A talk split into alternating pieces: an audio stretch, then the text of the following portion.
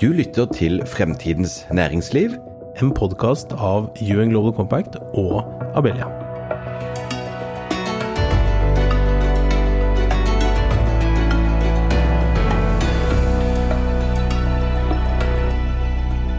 Arbeidsstokken blir eldre, og den yngre arbeidsstyrken blir mindre. Vi har aldri hatt en så stor samfunnsendring som den vi står overfor eh, nå. Nedgangen i fødselstall kombinert med den økende levealderen gjør at vi kommer til å se en dobling i antallet pensjonister de neste 20 åra. Så I dag så skal vi snakke om hvilken betydning eh, denne omstillingen vil ha på Norge som samfunn. Hvordan vi kan legge til rette for at både næringsliv og pensjonister og folk som, eh, som er på ulike steder i arbeidslivet, får det de neste årene. Og da er vi så utrolig heldige å ha fått deg på besøk, eh, Wenche Halsen. Du er da leder for Senteret for et aldersvennlig Norge. Velkommen til deg. Tusen takk. Og så, jeg må jo bare si, Det var nesten litt vanskelig å uttale navnet på senteret. fordi man stopper kanskje litt opp og lurer på. Hva er nå dette aldersvennlig? Er det når man er ferdig å jobbe? Er det, hva, hva er det ligger i det, egentlig? Hva betyr begrepet aldersvennlig? Jeg kjente jeg ble nysgjerrig allerede her, så det var jo, det var bra. Så bra. Altså, det ligger jo egentlig det i det som, som det er. Altså, aldersvennlig, det er jo eh, Vi jobber jo mot den eldre befolkninga, men aldersvennlig er jo at det skal være vennlig for alle, egentlig. At vi skal ha et samfunn som det er vennlig å bo i, uansett hvilken alder du har. Ja, ikke sant. Så det er ikke Ja, nettopp. Så det er et mer nøytralt begrep enn at det gjelder de over 60, for å si det sånn? Ja, altså ja. i utgangspunktet så er jo vårt oppdrag eh, den eldre befolkninga, eller den yngre eldre befolkninga. Eh, vår målgruppe er eh, eldre 55 pluss. Eh, er det egentlig vi begynner å snakke til. Okay. Og da går det litt på hvordan man skal kunne planlegge for hvordan man vil ha det når man blir eldre. Ja, for, for da hva, tenker, hva, tenker man på da når du sier planlegging? Er det hele livet, på en måte, eller er det i arbeidslivet? Det er, det... Hele, det, er hele, livet. Okay. Fordi at vi planlegger jo altså Hvis vi tenker oss om, så planlegger vi jo for det meste. Vi planlegger fra eh, hvordan, hva vi skal utdanne oss til, vi planlegger for hvordan vi skal ha, hvor vi skal bo, eh, hvor vi skal reise på ferie. Eh, og da sier det seg jo nesten sjøl at vi også må planlegge for de siste 30 åra av livet vårt. Mm. For det, det som er faktum, er at eh, nå lever vi nærmere 30 år som pensjonister, mange.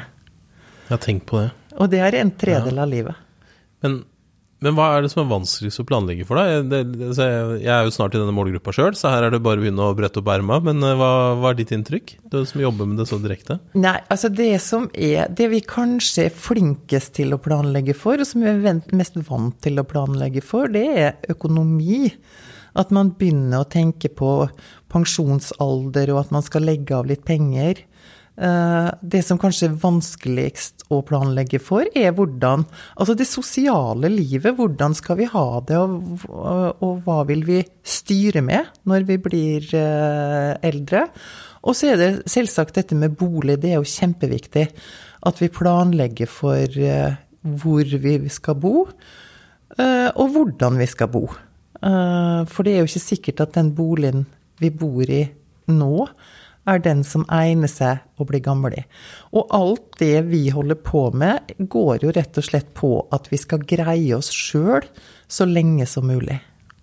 Jeg syns et annet perspektiv som eh, jeg har fått litt hjelp her i forberedelsen av, vet du. Så her ser jeg at de Og det syns jeg var interessant. Eh, for du sa det jo sjøl at eh, liksom, vi kommer til å leve kanskje 30 år som pensjonister. Ehm, men det betyr jo også at det er en annen type kunde. da, ikke sant? Vi snakker jo her om fremtidens næringsliv, så det er klart at når folk lever lenger, så, så er jo spørsmålet om er du en annen type konsument etter du er 65 enn før, f.eks. Ikke sant? Men hva, hva, tror du dette betyr for uh, produktutvikling, uh, uh, ikke sant? bedrifter og deres tilbud til kunden, eller ja, hva, hva, tror du? Er det noen andre behov vi får nå som ikke, som ikke fantes der før, på en annen måte? Eh, ja, og så tenker jeg at man først og fremst også de som la utvikle produkter, og de som er leverandører av produkter, må tenke nytt. De må tenke annerledes. Eh, fordi at det som skjer, er jo at det er ofte de yngste som også utvikler de nye produktene. Eh, og det er ikke sikkert at de er tilpassa de eldre. F.eks. det altså, det kan være en mobiltelefon, for den del, Uh, som kanskje blir for uh, komplisert på mange vis. At det er altfor mye Altså bare en app, da. At det kan være, det kan være for komplisert. Uh, ikke fordi at eldre er håper jeg, mindre egna og mindre skikka, men det er noe med at ting går så veldig fort, og ting utvikler seg så fort. Og de som utvikler, er superbrukere. De er født digitale, og eh, de eldste brukerne er mm. kanskje ikke det. Lenge ja, dette syns jeg er spennende, for, jeg, jeg, tenker at det, vi hører jo ofte sånn når man skal um, prøve å få en yngre i, uh, inn i jobber og inn i styret og sånn, så sier man at vi må ha med brukergruppa. De er ikke representert i styrene når det er flere under 30 enn uh, en det er over 80 blant styrene på Oslo Børs. Da bruker man jo det argumentet om at her må her må de unge inn, fordi det er en viktig del av målgruppa. Men det du sier her, er egentlig at, uh, at det er en utfordring at vi rett og slett ikke har skal vi si, eh, kanskje designere med alderskompetanse. Det bør ikke nødvendigvis være at man er eldre, men at man har den forståelsen. Er det sånn man forstår? Ja, og det er jo noe man må teste ut ting. Altså Medvirkning er et viktig stikkord i alt det vi gjør i det oppdraget vi har i Alderssønnen i Norge. Og det betyr at man må ha med eh, brukeren. Man må ha med de eldre når f.eks. ute i kommunene, når planer skal legges for hvordan man skal gjøre eh, ting. Det kan være at man skal lage et nytt uteområde, og så tenker man at ja, men vi legger det her, det blir veldig fint, og her eh, Og vi legger brostein, det blir veldig fint, og her lager vi gågate, og her er det ikke lov å parkere. Eh, det er ikke nødvendigvis så veldig aldersvennlig. For hvis du da har kommet dit i livet at du kanskje trenger å ha med en rullator, eller for den del, du trenger å ha en barnevogn, eh, det er ofte samme behovet, eh, så er det ikke sikkert at det er så smart. Men man tenker mm, ja, men det blir veldig fint. Fordi at her har vi, da har vi et fint torv. Og da er det helt avgjørende at man har med brukeren i alle aldersgrupper. Eh, og at de eldre også får være med å bestemme og medvirke på noe annet enn sykehjemsplasser. Eh, for det er ofte det som skjer, at når det skal være snakk om sykehjemsplasser, da kan man trekke inn de eldre, for det har de greie på. Men altså, vi er eh, Hvis vi da tilbake igjen at vi lever 30 år som pensjonister, så er vi da ikke Vi har ikke behov for sykehjemsplasser eh, alle de åra. Jeg har lyst til å gå litt kanskje tilbake til det som vi snakka om i stad også. Dette med eh, eh, godt voksne eller designere, eller designere med alderskompetanse. Eh, og det vi ser i vårt lille univers, er jo at eh, UN Global Company Norge vi ansatte veldig mange unge folk i oppstarten. For vi, liksom, vi gikk jo fra å være én person til at vi nå nærmer oss 30. Og det er klart at da ansetter man jo ofte folk som, eh, med mindre erfaring, som er mer fleksible i starten osv. Men nå har vi kommet til et, sted hvor vi merker at vi trenger flere med litt mer erfaring, da, som en annen type kompetanse. Eh, og det har vi vært liksom bevisste på nå, så nå har vi faktisk fått inn Jeg pleide jo alltid å være den eldste, nå har vi heldigvis fått inn noen som er god del eldre enn meg, opptil ti år og greier, eh, som faller inn i den eh, Eh, som du sa var liksom deres målgruppe. Eh, og det er jo utelukkende positivt da, så langt, ikke sant. Og det, det er jo grunn til Det er et helt bevisst valg. Um, men hvordan opplever du at Og vi er sikkert ikke bevisste nok, men opplever du at bedrifter og selskaper er, er opptatt av det? For det er klart at noen har det kanskje, har kanskje mange med en alderskompetanse naturlig i bedriften fordi man har vært der lenge og liksom, folk har jobba der en stund og kanskje da sitter på det, men andre vil jo ikke ha det, ikke sant. Så hvordan opplever du det? Er det en utfordring eh, for, for, eh, ja, for folk som nærmer seg pensjonistalder å få jobb? Vi hører jo ofte det, eller er det endra seg? Nei, ja, det har kanskje endra seg litt, men det er jo fortsatt en utfordring. For det, det, som er utfordringa, er at det er vanskelig å få bytte jobb. Uh, og dermed så kan det være at folk som da har en jobb og hatt den i mange år, begynner å bli lei. Og så har de kanskje lyst til å søke seg en ny jobb da, når de er 58-60 eh, år. Uh, og så er det vanskelig å, å komme på jobbintervju.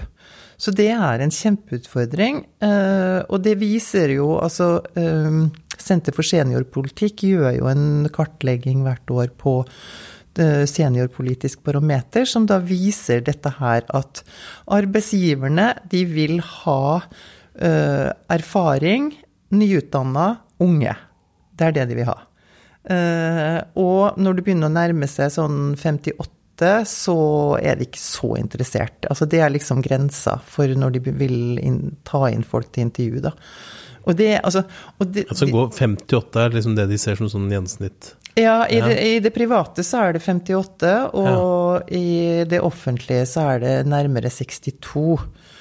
Uh, men en sånn snitt på 59, da. Uh, og det er klart at da skal vi jo fortsatt stå i jobb uh, kanskje ti år til. Uh, og da, altså, og hvis du, da, hvis du kanskje har hatt en jobb i 15 år, da, uh, og så begynner du å bli litt lei, og så skal du stå der i ti år til, så da ja, det er en stor mulighet for at du slutter, fordi at du ikke er så at inspirert. At du går av for tidlig. Ja, ja. Og det har vi ikke råd til. I tida som kommer, så har vi ikke råd til at folk pensjonerer seg så tidlig som de gjør nå. Vi pensjonerer oss når vi er 65 og et halvt år. Uh, og det er uh, ganske lavt. Det er klart det er mange som er slitne og som absolutt skal få lov å pensjonere seg. Det er ikke det vi er ute etter, men det er også mange som har lyst til å jobbe. Uh, og som kanskje ikke får det. Og som kanskje også hadde hatt mer lyst til å jobbe hvis det ble lagt litt mer til rette for det. Men altså, det som er kjempeviktig, det er at man skal ikke beholde og ansette en eldre arbeidstaker for å være snill. Man skal gjøre det fordi at det lønner seg, og det vet man at det gjør fordi at dette er folk med masse erfaring.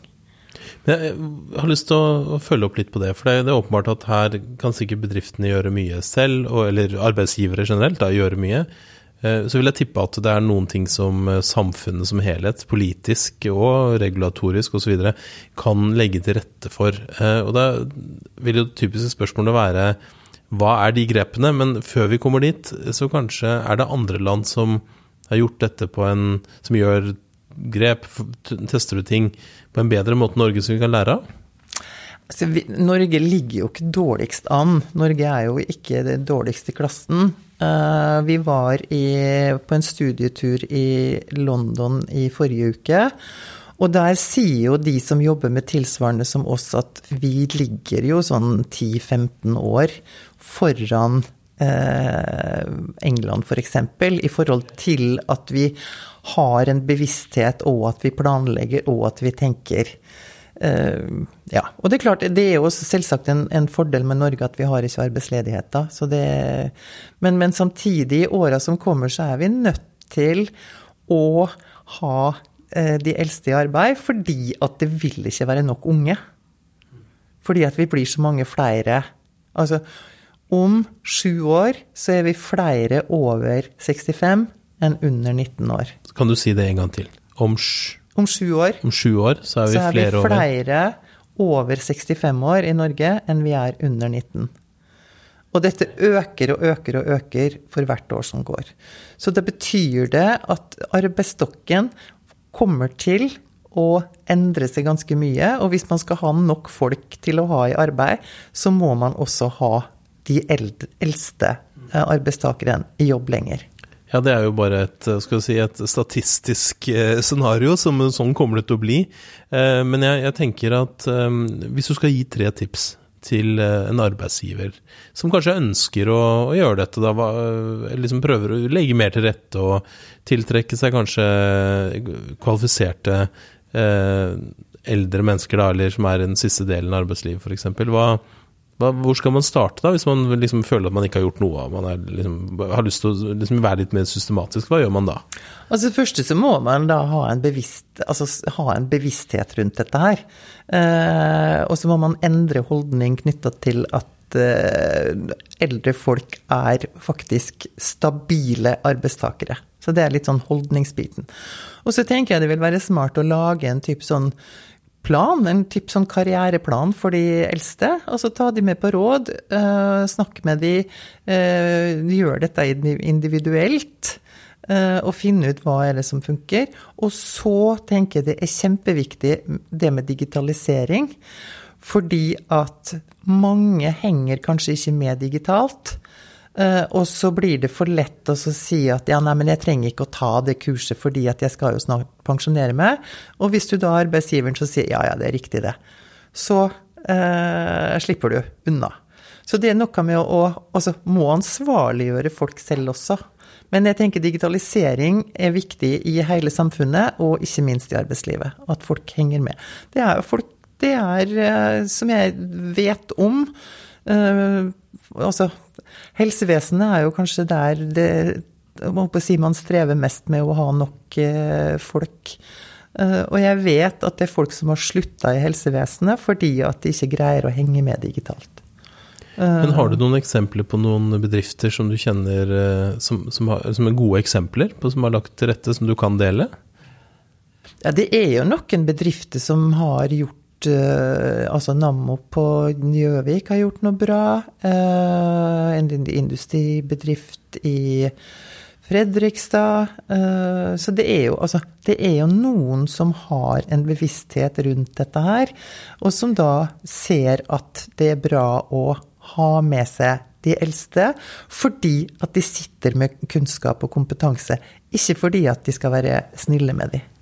Men nei, ikke sant, for det, det, det tenker jeg at det er, legges jo til grunn, sånn som du sier hele veien, egentlig. At det, det er masse kompetanse, så det handler jo ikke om å gjøre noen verken en bjørnetjeneste eller å være snille, på en måte. Men, men jeg, jeg, tenker det er fortsatt litt sånn at jeg, jeg tror det er behov for å liksom få noen sånne gode eksempler da, ikke sant, på hvordan ser det ut. Og så sier de, for du sier at jeg må bygge en slags kultur for og forståelse for dette.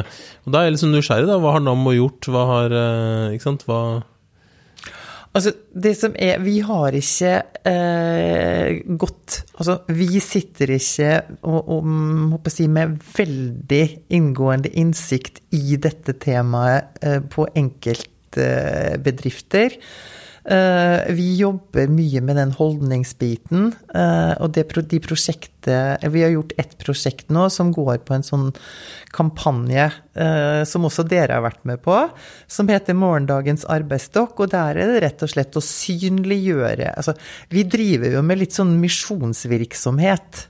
I den forstand at vi prøver å få opplyst håper si nasjonen og folket knyttet til ja, Misjon for et aldersvennlig Norge, det høres ikke så gærent ut, det. altså, hvordan er det dette landskapet ser ut? Men det som jeg vet, er at de bedriftene som har gjort noe, de har gjort, altså de har gjort den der karriereplantenkninga. For det viktigste er at man snakker med folk eh, tidlig og begynner å eh, finne ut av hva, hvilke planer har du. Uh, sant, så, hvordan, det er mye der, da, så det å ha den dialogen ha, Ja, ha ja. dialogen med folk og, og, og, og, finne ut Har du lyst til å fortsette, har du ikke lyst til å fortsette?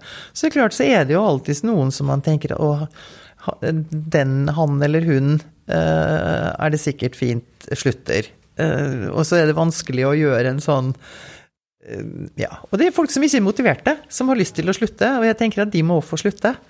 Uh, og så må de som har lyst til å fortsette, få fortsette. Men man må da altså håper si ha en individuell uh, håndtering og en individuell samtale. Snakke med folk, det er det det går på, da. Eh, vi skal begynne å nærme oss gå inn for landing her, som det heter. Jeg, jeg, likte jo godt den misjonstankegangen, hvis jeg kan si det. Vi har vel eh, Knut, som er produsent her i dag, og jeg, vi har drivet vært sånn bærekraftsevangelister nå i, i, flere år. Eh, ikke noe med kristendommen å gjøre, men eh, akkurat som du sier, det er noe med å endre holdningen. Eh, og det har vi, har vi, jo sett en veldig stor endring på bærekraftsfeltet fra 2019 til nå. Hvordan bedrifter ser på det som, som eh, en businessmulighet også, ikke bare noe man må gjøre eller noe som er liksom noe som man burde gjøre, men som faktisk er noe man også tjener penger på. ikke sant? Så man har den kombinasjonen der. Um, men jeg har lyst til helt på tampen her å, uh, å, å høre eh, litt rundt ikke sant? Eh, tallene fra Senter for senderpolitikk viser jo det at hvis vi øker pensjonsalderen med liksom bare ett år, da, så kan jo det gi store gevinster. Jeg tror de har kommet, Hvis jeg ikke husker feil, 40 milliarder, tror jeg. liksom, Så det er jo ett år det er snakk om. Men da er det sikkert noen som et eksempel. Men jeg, det trengs jo da å gjøres noen politiske grep også. Hva er det du ville anbefalt hvis Jonas hadde sittet her nå, hva hadde du sagt da? Nei, vet du hva. Altså når det gjelder eh, arbeidslivspolitikken, så er det ikke noe som vi eh, Altså partene i arbeidslivet og den biten der, det, det, det, jobber ikke vi med. Men Nei, for dere er på en måte sånn rent uh, Formelt så er dere en del av Helsedirektoratet? Vi er en del sånn av Helsedirektoratet. Ja, for åpenhetens skyld? Ja. ja. Og så har vi et råd eh, også som da eh, skal gi råd til regjeringen. De er utnevnt av regjeringa. Uh, har de gitt noen uh, gode råd som du tenker at er, som du kan løfte fram da som sekretariat for rådet? altså, de er jo opptatt av, uh, som det vi er i, i senteret og i sekretariatet, dette her med at man må endre holdning når det gjelder eldre som sådan, og at de ressursene som finnes, har man ikke råd til å ikke, ikke, bruke. Så det må legges til rette for Og hvis man skal nå bærekraftsmåla, så vil jeg tro at det dere har jobba mye med, sikkert klima- og miljøbiten. Eh, men, vi, men man må også se på de økonomiske og de sosiale bærekraftsmåla. Og vi mener jo at hvis man skal nå de, så man lager et aldersvennlig Norge. Og da må man også bruke de ressursene som fins. Og man må involvere de eldre på en helt annen måte enn det som har vært gjort tidligere.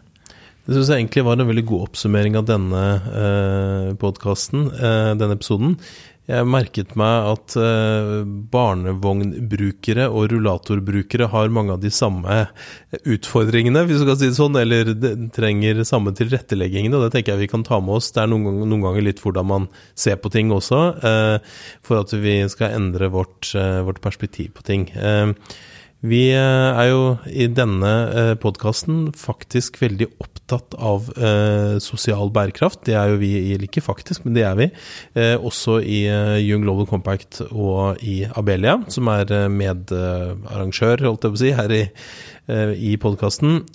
vi ser faktisk at de episodene som omhandler sosial bærekraft, er de som har blitt lytta mest til. Vi får flest spørsmål, og vi kan ha flere podkaster om det sosiale delen av bærekraftsmålene. Eh, og det er jo også knytta til arbeidslivet og flere ting som du var inne på. Og Derfor kan jeg anbefale alle som lytter her nå å gå tilbake og høre på f.eks. Eh, den vi har med Johan H. Andresen om akkurat dette, hvordan Ferd jobber med å se på eh, grupper som vanligvis ville falt utenfor arbeidslivet, men som er en kjemperessurs eh, på an andre områder som eh, som, som, trenger litt tilrettelegging, men da leverer noen helt fantastiske resultater. Da. Eh, som, og det, det, tror jeg nok også vi vil høre mer om når det gjelder eh, folk som er eh, godt voksne. Sånn at det er bare å gå tilbake og se i bunkene våre, så finner du en haug av sosial bærekraftspodkaster også. Så med det så sier jeg tusen takk til deg, Wenche Halsen, at du kom fra et aldersvennlig Norge, Senter for det. Eh, og dette er eh, Kim Gabrielli, leder av UN Global Compact Norge, som har gjennomført episoden. Eh, Fremtidens næringsliv er et samarbeid mellom Abelia og UN Global Compact Norge. Og Du finner mer informasjon på fremtidensnæringsliv.no, og legg gjerne igjen en liten anbefaling der du pleier å høre på podkaster. Så med det så vil jeg si tusen takk for i dag.